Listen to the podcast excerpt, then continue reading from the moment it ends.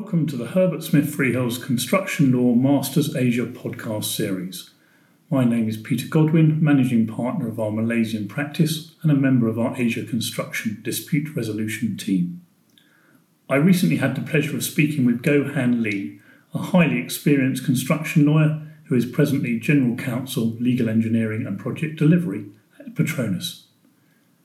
It was a lively and interesting discussion covering a range of topics including his experiences and thoughts on the construction industry. The full podcast is available on our website, and it is also available on iTunes, Spotify, and SoundCloud. The full interview is close to an hour long. As a result, we've broken down the key parts of the interview into some sound bites. In this soundbite, Goh gives his thoughts on the options available for managing costs better in dispute resolution.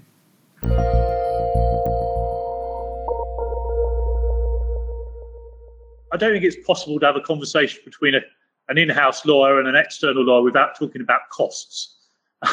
now, construction disputes are notorious for being document heavy and hence amongst the most expensive forms of dispute that routinely need to be resolved.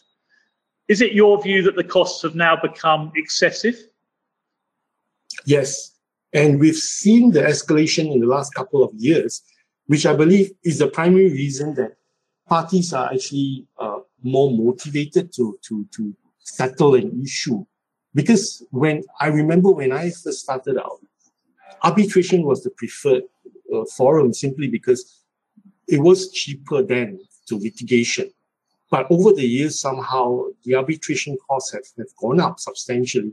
And, and this has, uh, has had a negative effect, I believe. Yeah. And in that context, there's been a lot written in recent years about how lawyers charging based on the hourly the hourly time charge is a thing of the past.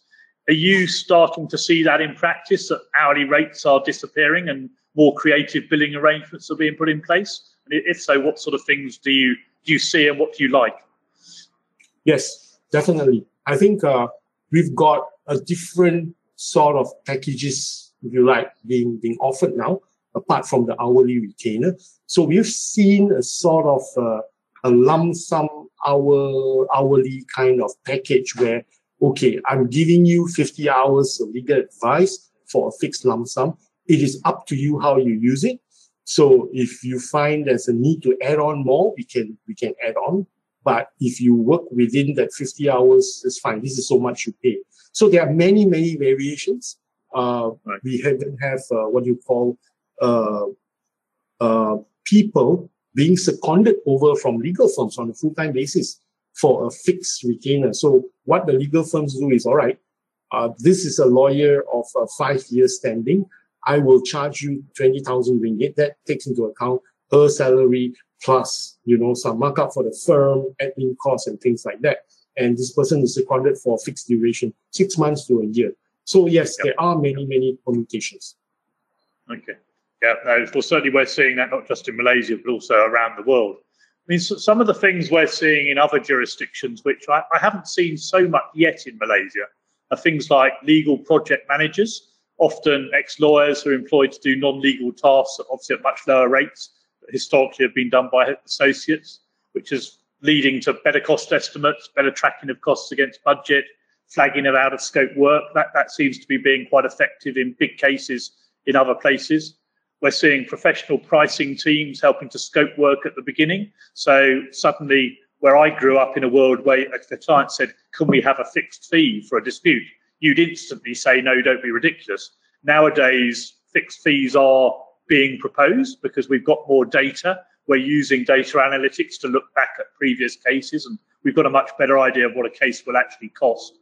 And then obviously there's technology for document review being used predictive coding, other forms of artificial intelligence. Um, so there, there's a lot of different things starting to appear as as tech uh, gets involved, and I'm sure there'll be others. But have you seen anything in your role that's been particularly effective, uh, which you would describe as sort of a newish tool? Well, I think um, a lot of interest is probably in predictive tools, tools that are able to sort of troubleshoot potential problems early. And as you know, in, in our field of disputes, if these things can be nipped in the bud or uh, managed early on, it will definitely reduce the cost exposure if it were to go full blown. So that sort of things I think will be beneficial. Sure. And I, I mean, I, I'm guessing from what you've already said, but in terms of share communication at an early stage and a willingness from your external counsel to sort of share the gain and the pain um, probably is quite a good attribute in terms of controlling costs on these big cases. I certainly my experience is the more you talk about costs up front, the better both parties' experience tends to be. I think a lot of lawyers historically have been almost terrified of the word costs getting mentioned. And when a client raises it, they sort of groan in, inwardly and think, oh, have I really got to talk about it? I think people are getting better at engaging proactively. Is again, is that your experience? Yes. And I think what like what you said, it, it helps being transparent up front. And and this is our experience with very familiar firms like you know yourselves and all that that we work with over the last couple of years that it's it's it's good to be transparent so that uh, the client knows then the counsel knows rather than keeping everything hush hush. And then the client's biggest fear is always you get lumped with a huge bill that you know to me is counterproductive. Then we have to go through every line item to justify why the amount is such. So yeah being transparent helps. And it is not contrary to what counsels would think that clients are penny pinching people. I think if they can see the value in the advice given, we, we won't we won't uh, we won't have hesitation to pay, right? Yep. But be transparent. That helps.